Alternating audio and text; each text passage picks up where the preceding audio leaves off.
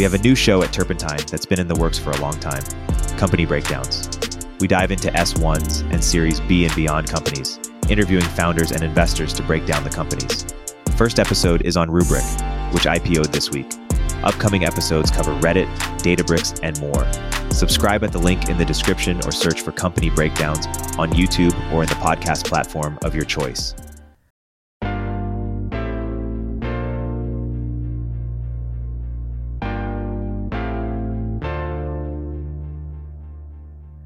Welcome back to Turpentine VC, a podcast where we discuss the art and science of building successful venture firms, VC to VC. In episode 7 and episode 8 of Turpentine VC, Chad Byers of Susa and Mike Maples Jr. of Floodgate both mentioned Roger Ehrenberg of IA Ventures. As the VC, they both highly respect and look to as the gold standard for seed investing. So, I'm really excited to have Roger as our guest for today's episode. We dive into his contrarian and opinionated view of how seed funds should operate and how that's allowed him to generate 10x fund returns. If you like what you hear, please do subscribe and leave us a review. And check out our companion newsletter, where we share the top three takeaways from each interview. Now, on to my conversation with Roger. Welcome to Turpentine VC. Thanks so much for joining. Thank you, Erik. Great to be here. So I just had Mike Maples on before you, and he unwittingly said that you're the investor he perhaps most admires because you said what you were going to. You were very specific about what you were doing, what you were not doing, what you stood for, what you didn't stand for, and you didn't waver. And you and you've you had phenomenal results to show for it. I believe you know 10x funds. Why don't you talk about what that firm strategy was exactly? Sure. So I had this deeply held view that running a concentrated portfolio at seed and being ownership sensitive was ultimately the way to give yourself the best chance at outside success.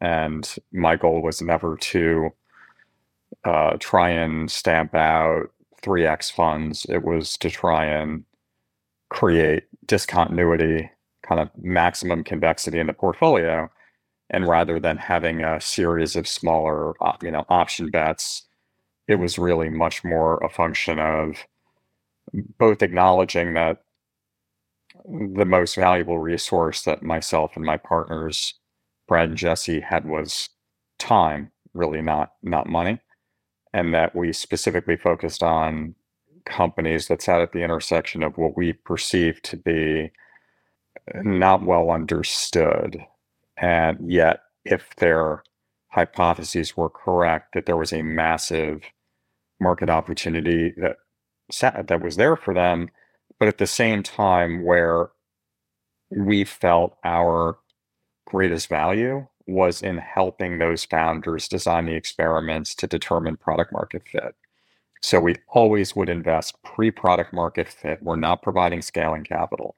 We're providing can this actually be a real business capital and can does that then warrant additional money to peel back the layers of the onion to see can you actually create a category defining company? And so in 2023 do you think that strategy would still take hold? We've seen seed change a lot right? Multi-stage firms have gotten into seed. There, there's a lot more capital um, Sam Lessin recently wrote a wrote that he thinks it's the end of seed um, but he particularly thinks end of seed in terms of club deals. He thinks you can only do seed in the way you did it, which is contrarian, uh, uh, you know, and, and right. Um, how do you think about um, seed today with uh, the rise of super angels, et cetera? Do, do you think that strategy hold, holds up? I do, and I think uh, very few firms do it. And it why? Because it's it's hard, and it's putting you know your eggs in a relatively narrow basket and I think that makes most managers, especially first time fund managers, very uncomfortable. That what feels safe when one gets into business is to tag along with demonstrably successful investors, or perhaps even more truthfully, investors with bigger names and brands, forgetting about success in the way that high quality LPs measure success, notably DPI.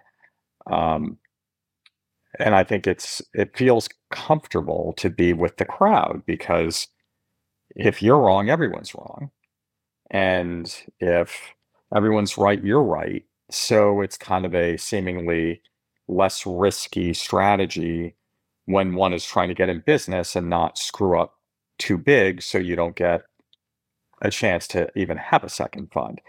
But the reality is, to me, the risk is almost the exact inverse. The real risk, especially if you have LPs with any sophistication, is that if you're not taking true pre seed and seed stage risk, which means not just the companies, it means the ownership, the check size, and the conviction, where you're going to actually allocate your scarce time.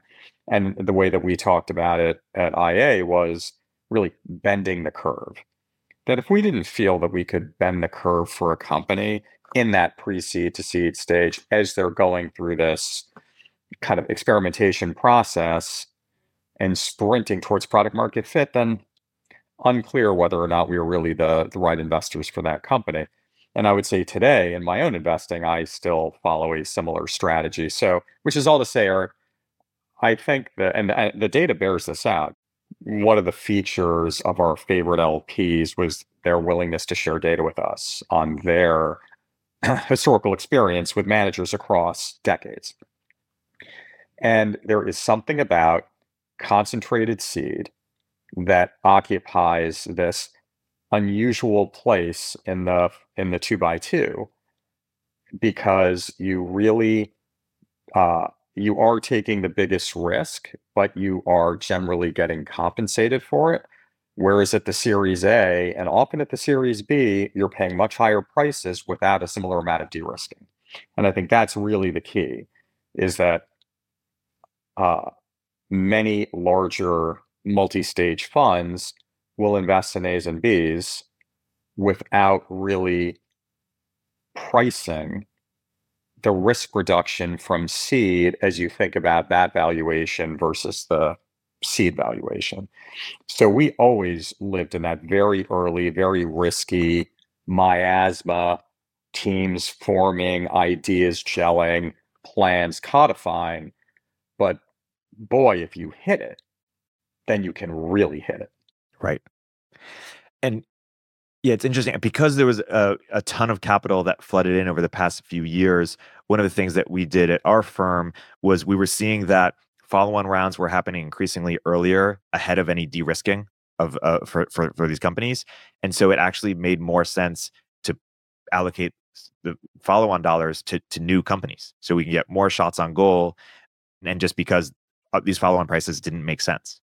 Um, I'm curious if you would have advised against that or, or how you think about that for, for you if you were starting IA today, given sort of how much capital has flooded into the ecosystem? I think your adaptation makes sense. I think it depends on how horizontal your portfolio is. I think what you know what IA did was severely cut velocity to almost zero, and then would just be wildly selective about even that first check in a market where even those first checks are getting priced at largely irrational levels. And I think the current market is kind of bearing that out now that we're in the midst of this correction, um, or one might say rationalization. What I think an adaptive strategy in this environment is for a manager that runs a concentrated portfolio and has skill in helping to assist leadership teams with hard hard questions of you know resource allocation. Do you narrow your scope in an environment of scarcity and go deeper or do you try and go more horizontal and to build brand that way and to kind of believe that you're best positioned for the next phase of abundance because you've eh, created a broader footprint? Those are really hard questions but i think the best opportunities in this current phase aren't necessarily net new companies, but investing dollars in existing companies at depressed prices when the businesses themselves are ta- simply taking longer to gestate because they might be platform type businesses, which as you know, if you're actually building a platform business, I mean, it could take five years to actually create the critical mass. Or if you're you know, building something that is around, you know, open source or developer tools, and you need that community evangelism, and you need a large enough user base to get that flywheel going. Like these things just take time. But in a market like this, uh, it's very painful to give companies like that the appropriate resources and the time necessary to achieve their potential. So that's when tremendous opportunities exist when it's almost like dislocation in the opposite direction, where the potential of these companies relative to the price is massively skewed in your favor instead of the converse when you're reaching to invest in companies when valuation is moving away from you.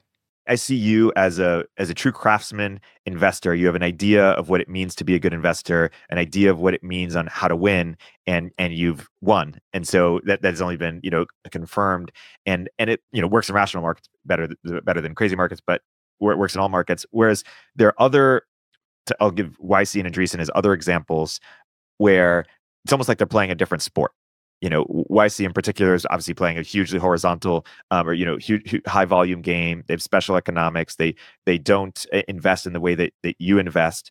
Um, but they they really focus on sort of the product to on, entrepreneurs and this heavy services approach and and Andreessen at the at the later stage and they're playing this massive AUM game and is, is your analysis hey different like it's a different sport, but they, you know, you can have multiple kinds of winners. I, have wondered if, if the future of venture is going to look more like the the craftsman uh, approach that has won for so long, or more like the sort of product or platform approach that is a bit newer, but is you know uh, creating a get, getting a lot of dollars and and has some you know uh, flashy wins. What do you think about that?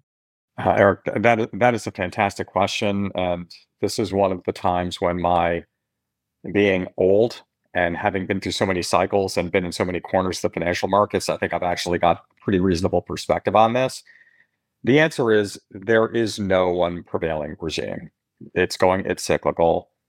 It's based upon interest rates, investment alternatives, PR, and a host of other factors. But certainly the most notable is kind of interest rates and macroeconomic environment that drives interest in these, you know, long duration, less liquid asset classes. So I would posit that the venture world is no different than the public equities world when it comes to its shape and how things move up and down and firm types and preferences shift. But if you look at some truly great generational firms that have literally done the same thing from the from inception, like take Baupost Group in deep value long short. Okay, so Baupost has been doing their thing for I think 40 years now, let's say. And you know, their relatives returns would go up in down cycles and go down in up cycles. But net net, if you look at the rate at which capital compounds, and again, I'm not an LP, I just know from being in the hedge fund business. Like Baupost was always just unwavering in their strategy. I view us in the way in venture in the way that I view Baupost in the hedge fund arena, which is they stayed relatively small. They've generated tremendous returns over long periods of time. They've obviously built a culture of success where they could continue to elevate young talent and to continue to be great stock pickers in all markets. That is what I set out to have IAB. I think Brad and Jesse are carrying that along brilliantly. Um, but I think there will always be the YC types in the world. You know, you could argue Vanguard, right, kicked off that incredibly horizontal approach to investment management, right? And then you've got these very narrow specialty managers. So I think it's all part and parcel of the same thing, which is there there can be these multiple strategies that are also servicing different types of investors.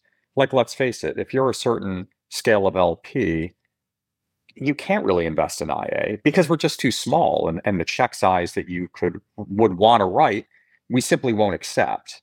So then Andreessen, with their infrastructure and their or I mean, they're a corporation, right? It's like, but they are they are institutionally investable with enormous dollars, and if they can, you know, put up good returns, they don't even need to be great returns. Good returns in this multi-product array that they now have, then that's great for what many institutions want. YC is much more geared towards not the the investor but the founder and they've created this ecosystem and if you know i look at kind of what i would consider their unfair advantage to be at this point is cohort after cohort that have uh, extraordinary individuals that have built some really tremendous companies that then feed back into the ecosystem and they've done a brilliant job i mean think uh, what different people think different things. That's something I respect very highly is that they really have built an ecosystem that is unrivaled in venture. Hey, we'll continue our interview in a moment after a word from our sponsors. Over 100 startups launched today. Do you know who they are? If you're not seeing interesting startups, none of your downstream processes matter. How you source deals at the earliest stages could be your most consequential investment. Harmonic is the most complete startup database, finding new companies as soon as they incorporate and tracking them through IPO. You can create a search tailored to your investment thesis. In one search, filter over company data, including venture stage, industry, and geography, founders and operators' backgrounds, and traction metrics like headcount changes, social media audience, and web traffic growth. Importantly, Harmonic instantly surfaces warm connections to help you connect with founders. The results are delivered on autopilot, wherever you most need them, over Slack, email, or via API directly into your CRM, integrating seamlessly into your software stack. Learn why Craft, Bedrock, NEA, and hundreds more trust Harmonic's data by visiting harmonic.ai or use the link in the description. Make sure you mention our podcast, Turpentine VC, during your demo. Now, most venture capitalists are not macro thinkers or don't have the type of experience that, that you do, uh, and, but you are a macro thinker. And so when you think about the next few years, and um, obviously no one's a you know predictor, but you're you're a student. How do you expect what's going to happen in macro is going to what kind of ripples is it going to send through the venture ecosystem in terms of what kinds of players it's going to favor, maybe what kinds is going to hurt, or what mental model of macro should should VCs have as they look at the next few years of of venture capital? Definitely a defensive posture. Um, I think that again, so much is driven by uh, rates and global sentiment, long dated rates, not Fed policy. And look, I mean, if uh, if SOFR was six and the 30 year was three, I would feel very differently. Um, but with SOFR at five and change and the 30 year well above four and mortgage rates over seven for the first time in 40 years, like that's that's a tough environment, right? Because it, it, we are, as a general matter, in a more risk-off culture when it comes to illiquid assets. You know, in, in liquids, you know, we've seen, you know, the equity markets, the you know, large mega cap techs had a bid for a while. It's softening now, but you know, in general, I mean, it's been pretty pretty good, but long duration assets have generally looked like crap. And that's the intersection of poor liquidity and uncertain prospects. So, not really knowing how macro is going to affect growth rate, which, of course, the two biggest things with a long duration equity like a venture backed company is, you know, growth rate and interest rates those are really the two salient financial factors. So, what I had alluded to earlier about the best place to deploy dollars right now is probably in your best companies and to be extremely careful with net new companies to the extent that they're capital intensive. If you back teams that are unbelievably scrappy and can really build a lot for very little, that's and you feel like you've got very strict parameters around which you're willing to write an additional check to continue to fund that development again in a an environment of scarcity then I think probably the best risk reward is fortifying your high potential companies that you've already gotten to know over years and years and years. Fascinating, and and give give my audience a little bit of a you know mini macro lesson in terms of um, close the loop or flesh out more about how higher interest rates or, or lower growth rates how that affects the venture ecosystem I- I- exactly. Kind of t- tie that thread together. Sure. So they both ultimately get to the same concept with which is terminal value and what is the multiple that an investor is willing to put on future cash flows and when you have attractive low risk investment alternatives that are yielding a high rate and in our case the highest rate that we've seen again in decades then cash feels pretty good in a in a in a scary world, and that's going to mean that the the risk premium that you're going to charge on long duration equities is going to be much much higher. So then we get to growth rate. Well, so that means that you're you need extraordinary growth rate like the 10% month on month, not from C to A or A to B, but from B to N. So something that really has tremendous nonlinear growth, which again is very very hard to find. I mean, there have been companies like a, a Snowflake or something like that that have exhibited these unbelievable, or even for you know for a period a, a Datadog, right? That just crazy crazy growth, even at scale, for a period for an extended period of time. Those are companies that they they will not trade anywhere near what they would have in a lower rate environment, but they will still trade at premium multiples. But unless you're one of those companies, then growth rate and interest rates are going to drag down that terminal multiple, which is going to drag down the present value of your future cash flows. That's a helpful overview. And and do you think that interest rates have been artificially low these pa- these past um, you know f- uh, few decades. My economist friend Scott Sumner thinks that maybe perhaps they weren't low. Maybe perhaps thanks to demographics or productivity or or other factors. Uh, maybe we just have lower rates from now on. I would say yes and no. Now, look, I'm sure your friend is a trained economist. I'm not a trained economist, but I would say it it, it can't be either or. Um, certainly the you know global growth rate is slowing down. So global GDP is slowing down as the population explosion slows down. And now we're even seeing in the company that had the greatest growth in history, China, they are, you know, their growth is waning and they're in deep trouble because they've had this massive demographic shift against a wave of overinvestment that's going to have, you know, have ripples across the globe as we're already seeing today. So that's certainly part of it, but it can't be disputed that in just talking about US policy, that the US very intentionally and Western Europe very intentionally ran loose money policies in order to keep interest rates towards zero, especially coming out of the global financial crisis. They had been low before then, but they they were not crazy low. But we've had more than a, we had more than a decade of that bubble inflating of literally zero interest rates that made investing in long duration equities and other risk assets so compelling.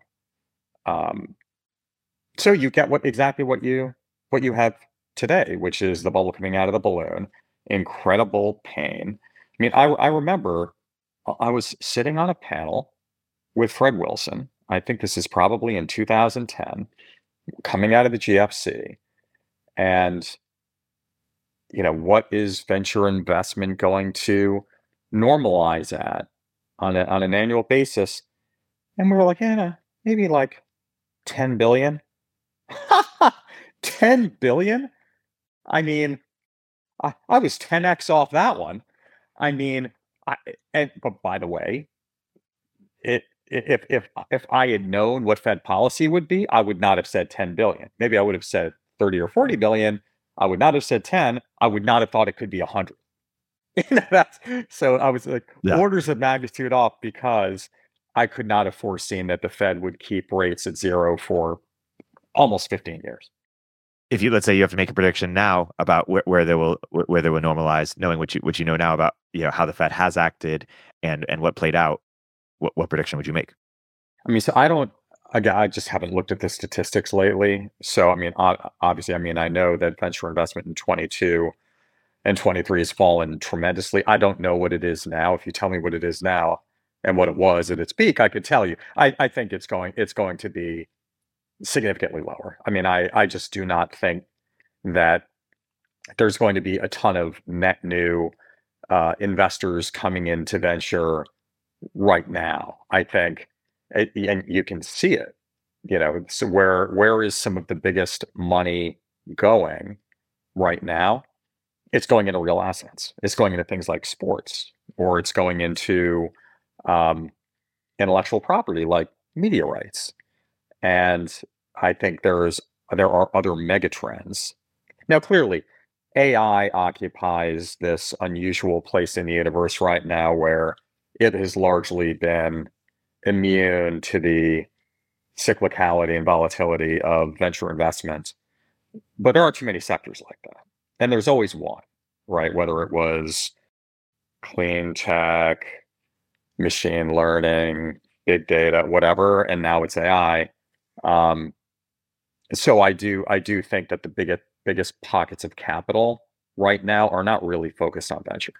Right. Because even with AI, it's unclear how many uh, you know s- amazing startup opportunities there will be as opposed to just going to the incumbents i agree with you i like i at, right now you know the i don't know how much true white space is left in the venn diagram with you know 200 new circles having been created over the last 18 months and so if if, if your prediction is correct what does that mean for these the, the a16zs the yc these massive kind of aum platforms? Do they do they struggle or do they, they have to reset their strategy a bit?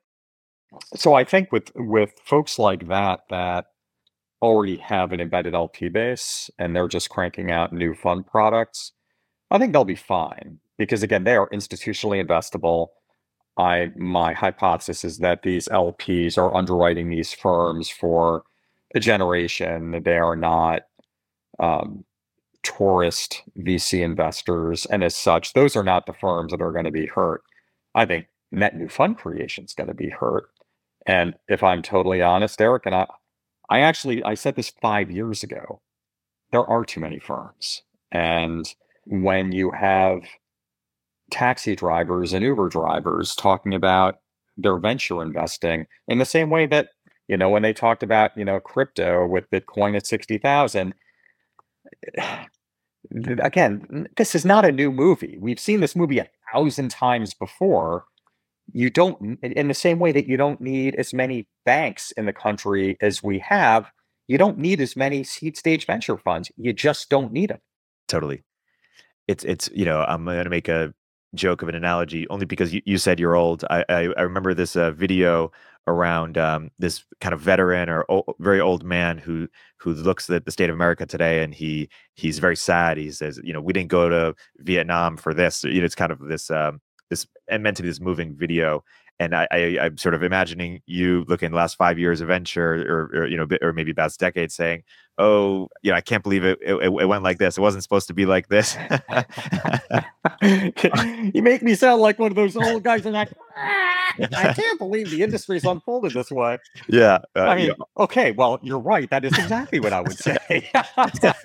Yeah all these players who made all this money maybe in the wrong way or i don't know just um, yeah, is, is that AUM, kind of your experience? A, like AUM. I mean, yeah. that's the thing, man. It's just I just I have such a hard time with it. Now, look, I, again, it's Andreessen is very particular. Like they are a multi-strategy, multi-product institutional investment management firm. They are not a venture firm, as far as I'm concerned. So for, forget about them. But then if you look at the you know the rest of the industry and you look at what I will what I believe is the lack of LP discipline in just signing up for fund three, four, five, six, seven, 12, 15 of name your venerable venture firm. And you look at the returns, eh, eh, with eh, with a few notable exceptions, they're not good. And I like to me, I never understood that. Now, I've I've never been an institutional LP marshaling dollars of that magnitude, but somehow the GPs were able to create this illusion that and it, and it can't be true that all of these funds are so special and all of this capacity was so valuable that well if you don't jump if you if you don't re-up well then we're going to give it to x and you'll never get to invest with us ever again. The gps were masterful at that. You're talking about hundreds of billions of dollars over the last 20 years in these kinds of funds. Eh, you know which eh, again i like i feel so grateful for the LP relationships that we established and cultivated at IA because we were extremely focused on getting a set of partners, firstly, who we viewed as true partners, where we wanted them so they could mentor us in ways that we needed help and support. And believe me, we needed a lot. And we still learn a ton from our LPs but where they even as large you know large institutions viewed you know a 20 30 40 50 million dollar allocation to ia as being incredibly valuable and yes it's not a 200 million dollar allocation to a billion dollar fund that was it's huge to us and look if we can generate what you know what we've generated so far then that's a lot of absolute returns for these causes that we we believe very passionately in. So I just think the whole market was so distorted on both the GP and the LP side, and now that reckoning is is happening. And I'm, even though it's it's painful, I think it's ultimately a really healthy thing. Yeah, and others like Bill Gurley have been talking about it for for you know uh, for needing to happen for a while, and um, yeah, and so so you're encouraged by sort of this this you know forced discipline that is going to have to come back. For sure. You you mentioned crypto. I, believe that you guys uh you know got into crypto a, a, as well. You you know you mentioned sports. You guys are focused on sports now and obviously it's a it's it's both to make money but also a passion project with with you and your family any reflections on getting involved in crypto a bit or what you learned about it um, from a meta perspective and also uh, then let's talk about sports i view it in kind of three buckets there's crypto NFTs, and Web3. So, crypto, just Bitcoin, Ethereum, whatever. I traded some of that pretty well. Cool. But like that was purely a short window in time where I felt like I had a deeply held view about the way things would go, took my gains and stopped right? For for me, it's not it's not a religion. It was an asset that had an observable value. It had a trend in the sentiment, and I traded against that and made some decent money, and then said, "Okay, I'm at." So that's that's crypto.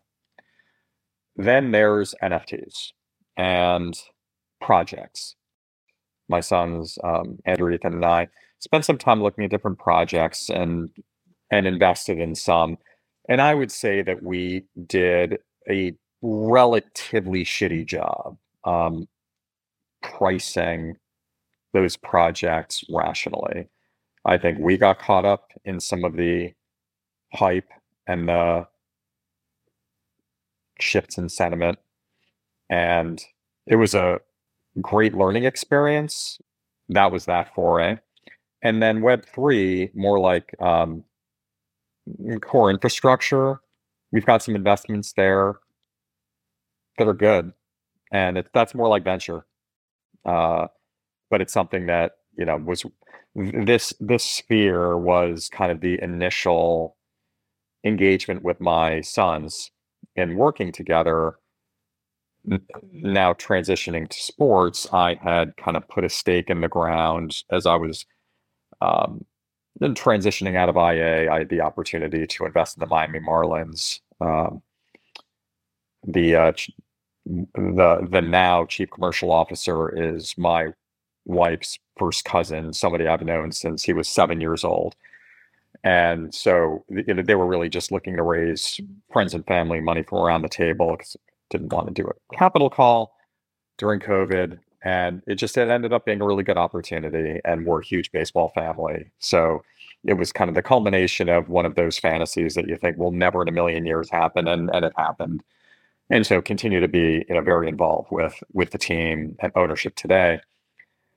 Since then, I really codified this thesis around this uh, what I call the entertainmentification of sports, live sports, sports betting, sports media, sports data, all working together in this kind of network effect, almost, you know, not not like a YC, but in the sense that like we do, we have built this almost like a little keiretsu of our companies having these strategic overlaps where they're actually working together, not because they're eBird companies or not because I tell them to, because it's actually great to work with a friendly who is synergistic with what you're doing and you share eBird in common.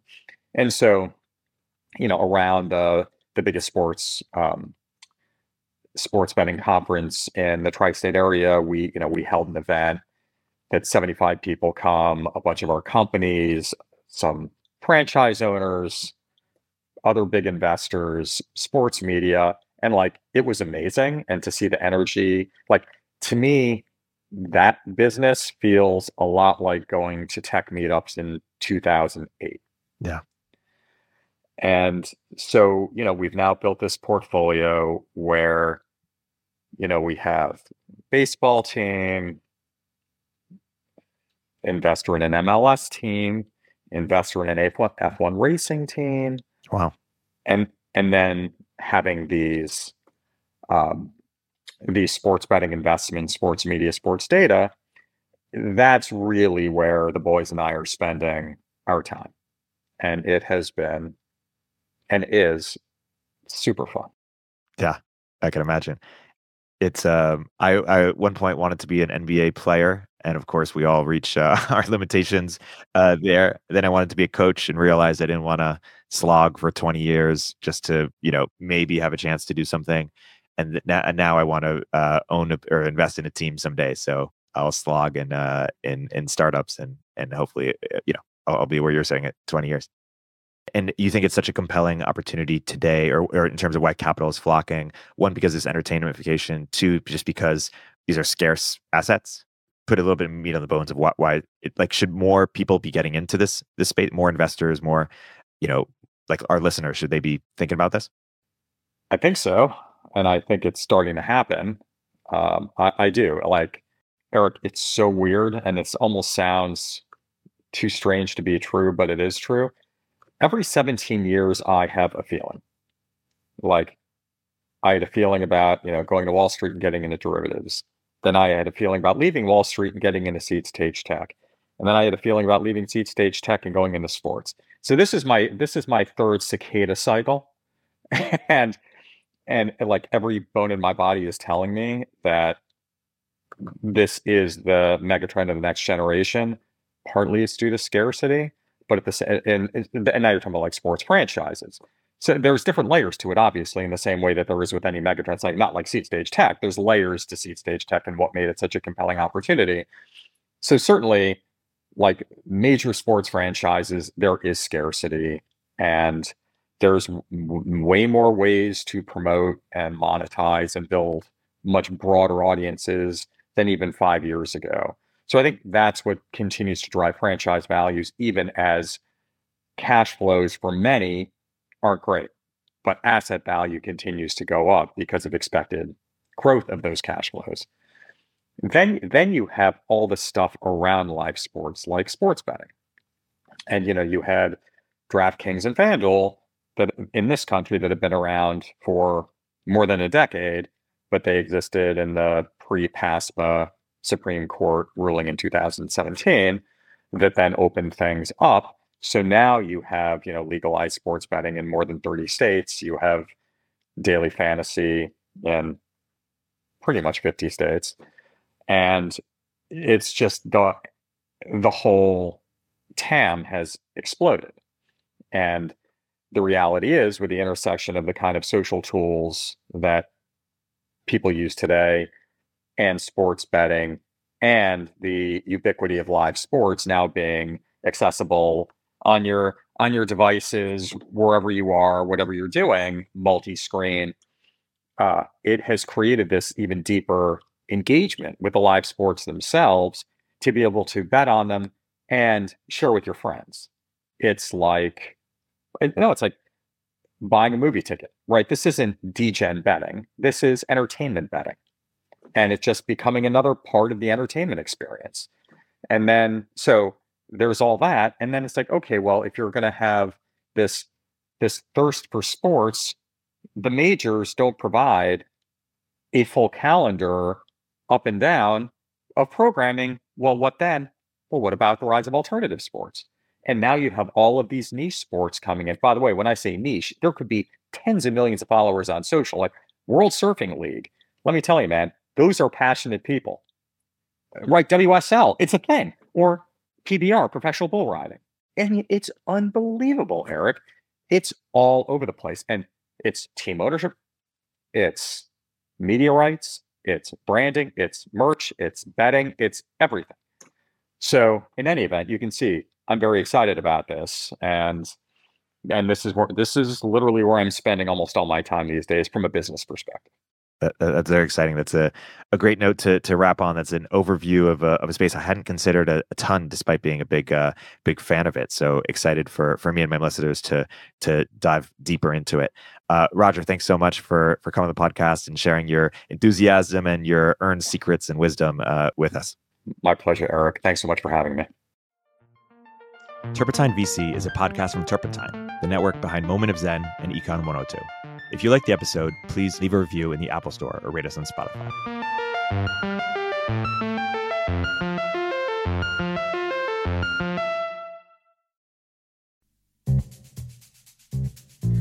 Hey everyone, Erik here. At Turpentine, we're building the first media outlet for tech people by tech people. We're the network behind the show you're listening to right now. We have a slate of hit shows across a range of topics and industries, from our AI and investing cluster of podcasts to shows that drive the conversation in tech with the most interesting thinkers, founders, investors, and influencers, like Econ 102 with Noah Smith. We're launching new shows every week, and we're looking for industry leading sponsors. If you think that might be you and your company, email me at ericaturpentine.co. That's E R I K at turpentine.co, and let's partner together.